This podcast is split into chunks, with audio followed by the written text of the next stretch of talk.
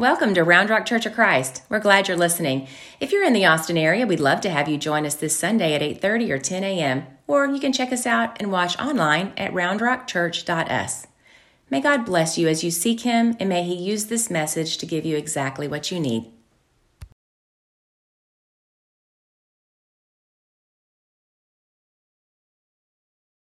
When the Son of Man comes in his glory, he will put the sheep on his right and the goats on his left, and then the king will say to those on his right, the sheep, Come, you who are blessed by my Father, take your inheritance. We didn't get to this part yet. Then he will say to those on his left, the goats, Depart from me, you who are cursed, into the eternal fire prepared for the devil and his angels. Wow. Right? I imagine there's quite a few thoughts going around in the room after hearing that passage. Is this about hell? Am I on the right side of the story? I mean, there's no way I'm not a sheep, right? Is this what the future is going to look like? Can I get by with a few of those things? Is it multiple choice? Tell me I'm good to go, Matt. We're wondering what's going on here. And then some of us who maybe didn't grow up in church or who are new to this text can't get past one thing. What did the goats do to deserve this fate? Why is Jesus so pro sheep, right? I mean, is it okay if I like goats? I mean, for me, right, on the likability scale, goats and sheep probably pretty even, right? I mean, my daughter Avery would probably even choose to be pro goat based on our most recent trip to the petting zoo. Even if they are condemned or cursed. I mean, come on. Goat yoga, right? Who's done it before? Okay, nobody in the room. Never mind. Uh, there is something called goat yoga, but I mean, there's nothing called sheep yoga, at least not yet. So I wonder who is pro goat and who is pro sheep? There's no judgment here. Well, maybe there'll be some judgment today. Hopefully, it's just not what you're expecting. Good morning. My name is Matt Delano. I'm the discipleship minister here at this church. Uh, we just want to say again, it's so good to be together this morning. Um, man, Hymn of Heaven gets me every time. I don't know about y'all, but we're so lucky uh, to have this praise team here and, and to lead us in that. But we just want to say if you're new here, again, we're glad you're here. I'd love to catch up with you after service. Uh, this morning, you'll see that we're closing out a series um, called Picture This. We're taking a moment to engage with God about what it means to serve in the here and now. Over the past few weeks, we've engaged with okay, like what does it look like to for Jesus to call us to discomfort, to risk what is uh, comfortable, to choose something that's hard? Uh, we've talked about what it means for Jesus to call us to do things often in the shadows, to shine light in the dark. But today I want us to envision a fresh way, a new way in which we sometimes talk ourselves out of. And I want to invite us to jump in together. We're going to be looking uh, at the heart of the text of Matthew 25. Um, and Matthew 25 is in the Gospel of Matthew, which is one of the four Gospels. Uh, it's also the first book of the New Testament. Um, and this is one uh, of the Gospels in particular where, or it is a Gospel where, in particular, Jesus, we learn about Jesus. We learn about what he did, what he said, and who he was for. And this is important today. Um, and if you have your Bible, you're welcome to turn there. But anytime we go to the text and you need to see it, we'll, we'll have it on the screen as well. And I don't know about you, but I haven't heard a sheep and goats sermon in a while. Actually, I don't know if I've ever heard a sheep and goats sermon. I keep wanting to say sheeps, but I know that's not right. But oftentimes, this text is used as uh, Jesus using a metaphor to teach us about the future judgment that every one of us will experience, right? The question of whether we're on the right side or the wrong side, a normal conversation in our culture, right? We like to tell people who's on the wrong or right side. And the questions that seem to be answered here are who is going to be loved and righteous on the right side of the throne, and who is going to be on the gates or on a train to the gates of hell? Really good stuff, right? But today I got an answer for you that I think isn't an answer to either of those questions. Instead, just maybe this is an answer to right now, to where we are in this space at this moment. And I, I know I made a joke of it earlier, but the sheep and the goats meant something, right, to the audience that Jesus was speaking to. It made sense in that context, and I'm not going to go deep into what that would mean uh, for them today, but just this is the simple way to put it. The sheep equal good, interested in one another, need one another. Goats, bad, independent, selfish, okay? That's all we have time for today with that. But there's so much to unpack here, and we so often avoid it, right? So I've seen this sermon used to incite fear. Um, I've seen this uh, passage used to incite, incite fear in a evangelistic effort, right? turn away from your ways or you're going to be damned. Um, I've, I've seen it used as a way to pat yourself on the back for your future destination. I mean, the parsing of whether you're on the right side or at least whether you can convince others that you're on the right side. I mean, that's at the heart of our culture, right? Our culture of insincerity, our culture of any means necessary posturing. I mean, we often think of so many things this way, right? And we try to convince our friends or who we want to impress what we think will get us on their good graces or on their right side. But this doesn't work when it comes to following Jesus. We focus on answering important questions, right? Like, are we pro cereal first or pro milk first, right? Are we pro texting LOL or pro texting haha, right? Are we pro Mac? Are we pro Dell? Are we pro cat or pro dog? All things that tend to make us want to laugh, but we also get heated over examples like are we pro choice or pro life? All things more distracting and infuriating than action inducing. And what's even crazier is that oftentimes we bounce back and forth about what we are for depending on the company around us. Not because we've been transformed, but because we like to play both sides. And of course, we can evolve and change and but sometimes in our culture that change is simply changing for the sake of getting into the right spaces, the right clubs and the cushion you need to feel comfortable, right? Not the transformation that pushes you to risk discomfort or that pushes you to shine your light in the dark versus just doing good when exposed. When we try to find, when we choose this trajectory of trying to find ourselves on the right side, we lose. And others around us lose too.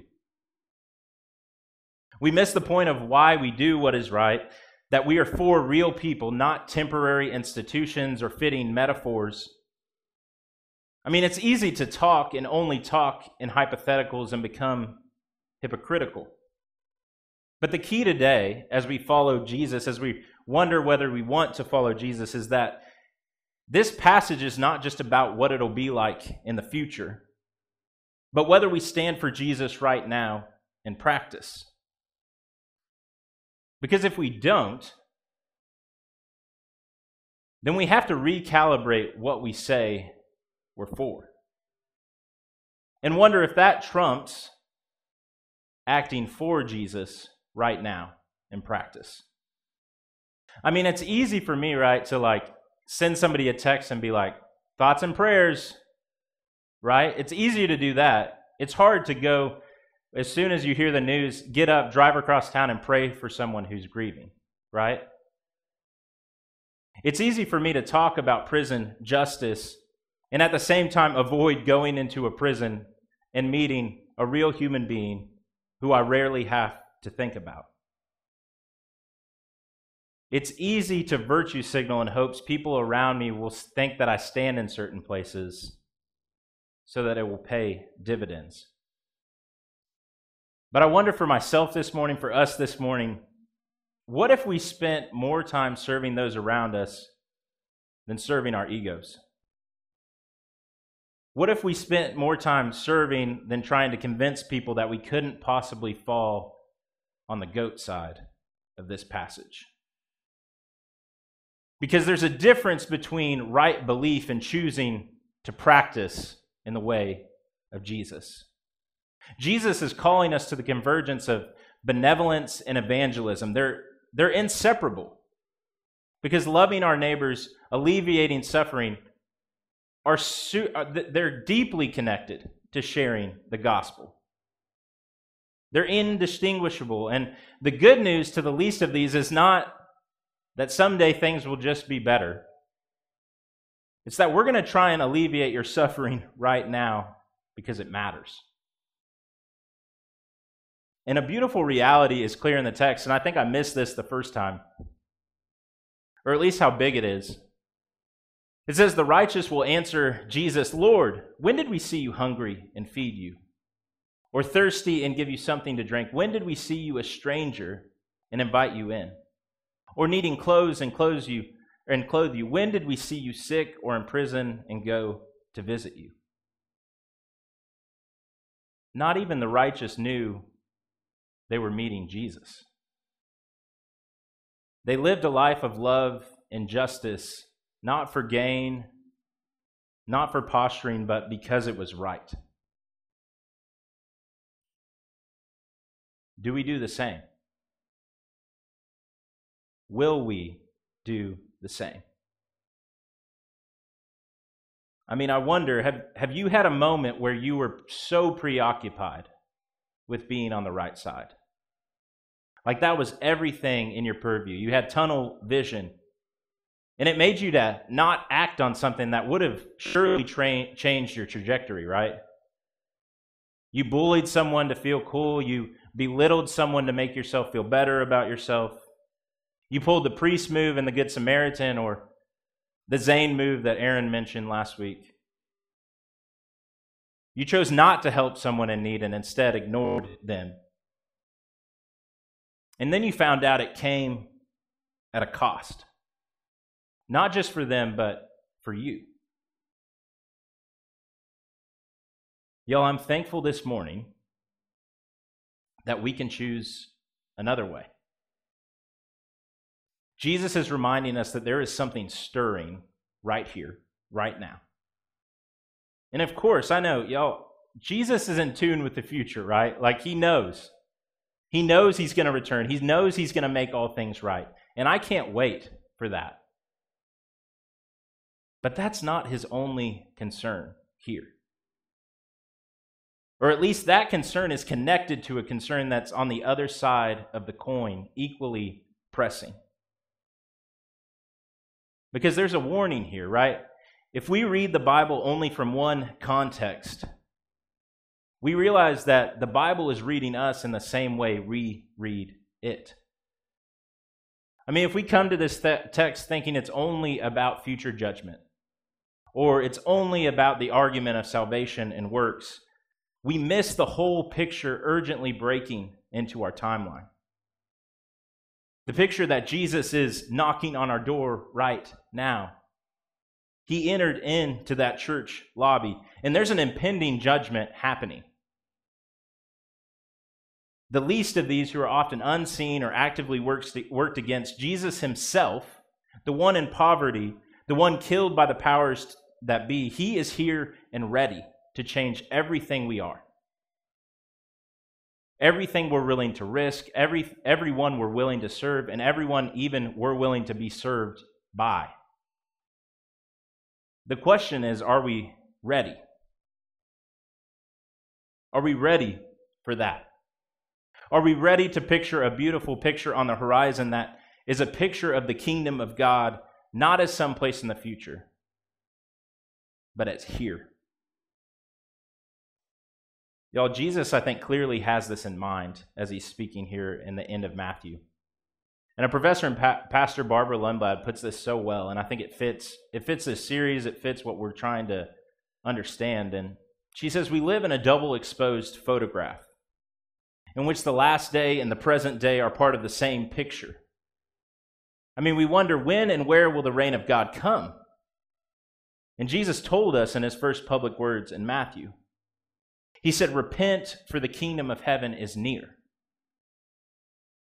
Judgment is happening all the time, righteousness is happening all the time.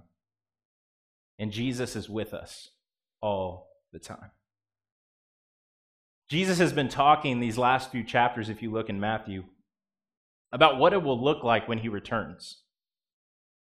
But that's only part of the story. I mean, when we only see this passage speaking metaphorically about final judgment, we get so fixated on this picture of life with Jesus that we miss Jesus being here now. It's the same picture. We just struggle sometimes to wait for the second exposure. The exposure that reveals to us waiting on Jesus to return, where he will champion our right belief, isn't enough. Jesus is calling us to take care in the present, in this moment. We don't serve someone who is poor and suffering only to commune with Jesus or to bide time as we wait for our reward. We serve people because it's just. We're called to alleviate suffering in ways we can. And the thing is, sometimes, you know, we use this passage to incite fear. We say, get on the right side, or else. We, we do this and we miss an opportunity to share a pretty picture. A painting a picture of what's possible now, even when it seems blurred and unseemly. In our world, and sometimes wrongly in the church, and by me personally, right? We use fear to gain control, to gain power, relational advantage, conditional love, for advancement of agendas. But when we read this passage with full trust in the King, the one who sits on the throne, we throw up our hands and we risk it all. Our focus shifts from a fear based discipleship to the beautiful possibility of participating in the kingdom of God right now in the grocery store, in the local prison, or on our street corner. Jesus is there. Y'all, in the in the middle of my time at seminary, just a fancy word for preparing to be a minister, uh, I had an internship that just broke me and built me up at the same time, right? Isn't that how it goes? things break you and build you up at the same time. You learn a ton. And I just remember it so clearly. My, my grad school paired me uh, with a place called the Methodist Home for Children. Um, this place was in Raleigh, North Carolina, a nonprofit that focuses on uh, juvenile justice and the foster care system. Their motto is every child deserves a chance. And after spending time with their director, he told me, You hate when people say this to you, right? I got a perfect place for you. It's a crisis and assessment center for juvenile offenders. and my first thought was, that doesn't sound perfect to me. But I said, okay. I was terrified, but I just thought to myself, I got to do it to graduate. It'll look good on the resume. I don't really want to do it, but I can make it. And I remember walking into that place first time. A tiny school like prison for 11 and 6 to 16 year olds, 20 foot high fences with barbed wire on top. You're locked in or locked out depending on where you stand.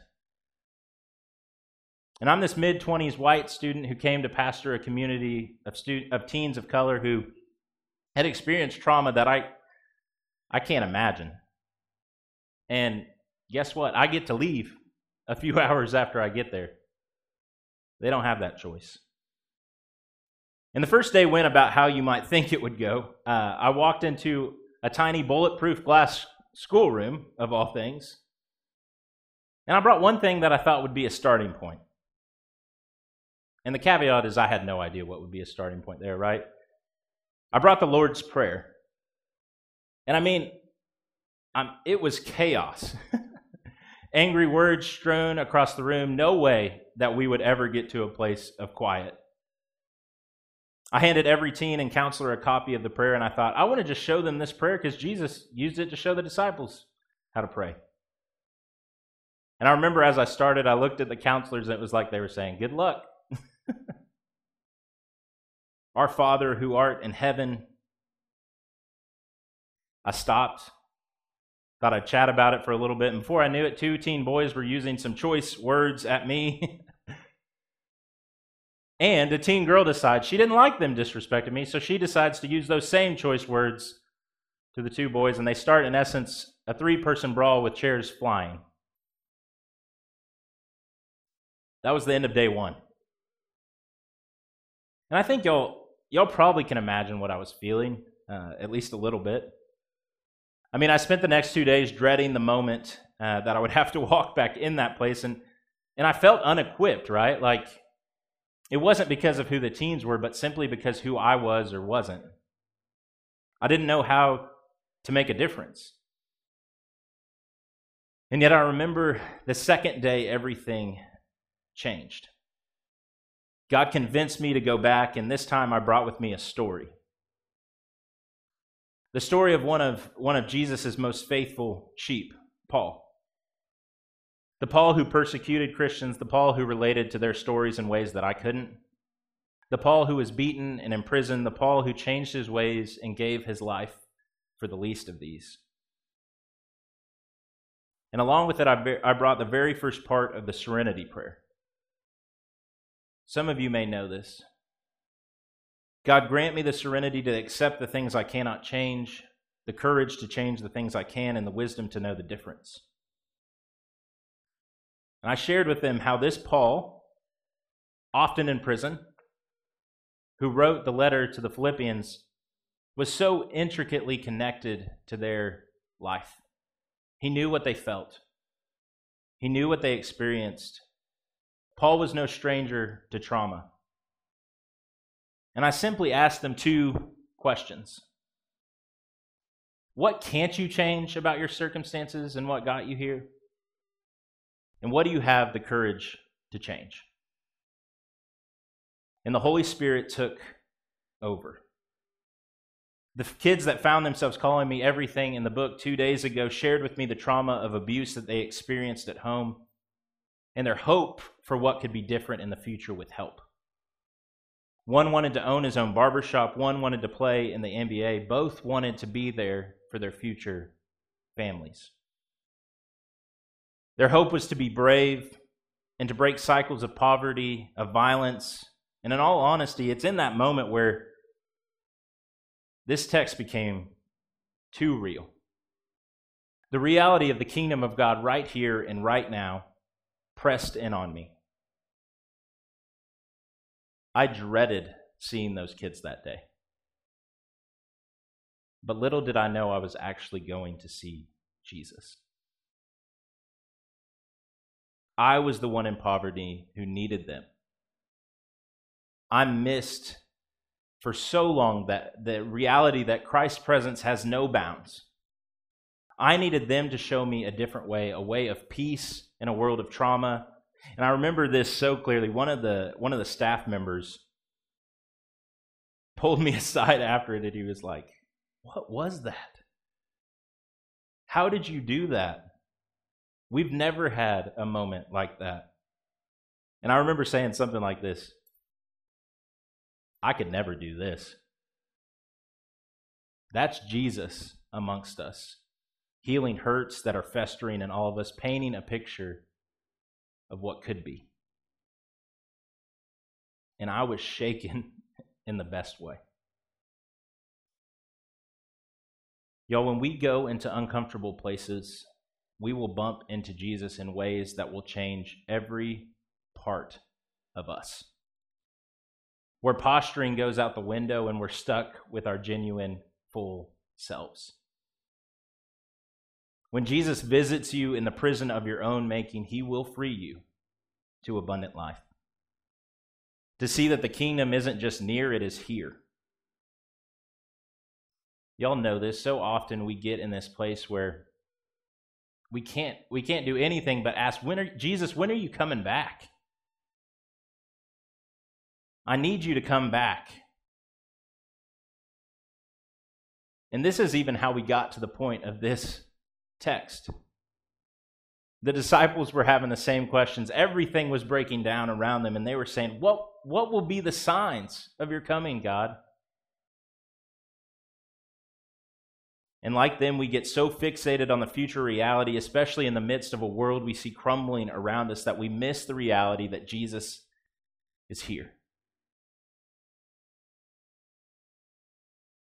We miss the reality that we're called to respond to injustices and suffering in the world by serving those around us. This is, this is so important in this text because the sisters and brothers, the least of these that Jesus speaks of, they are not metaphorical people.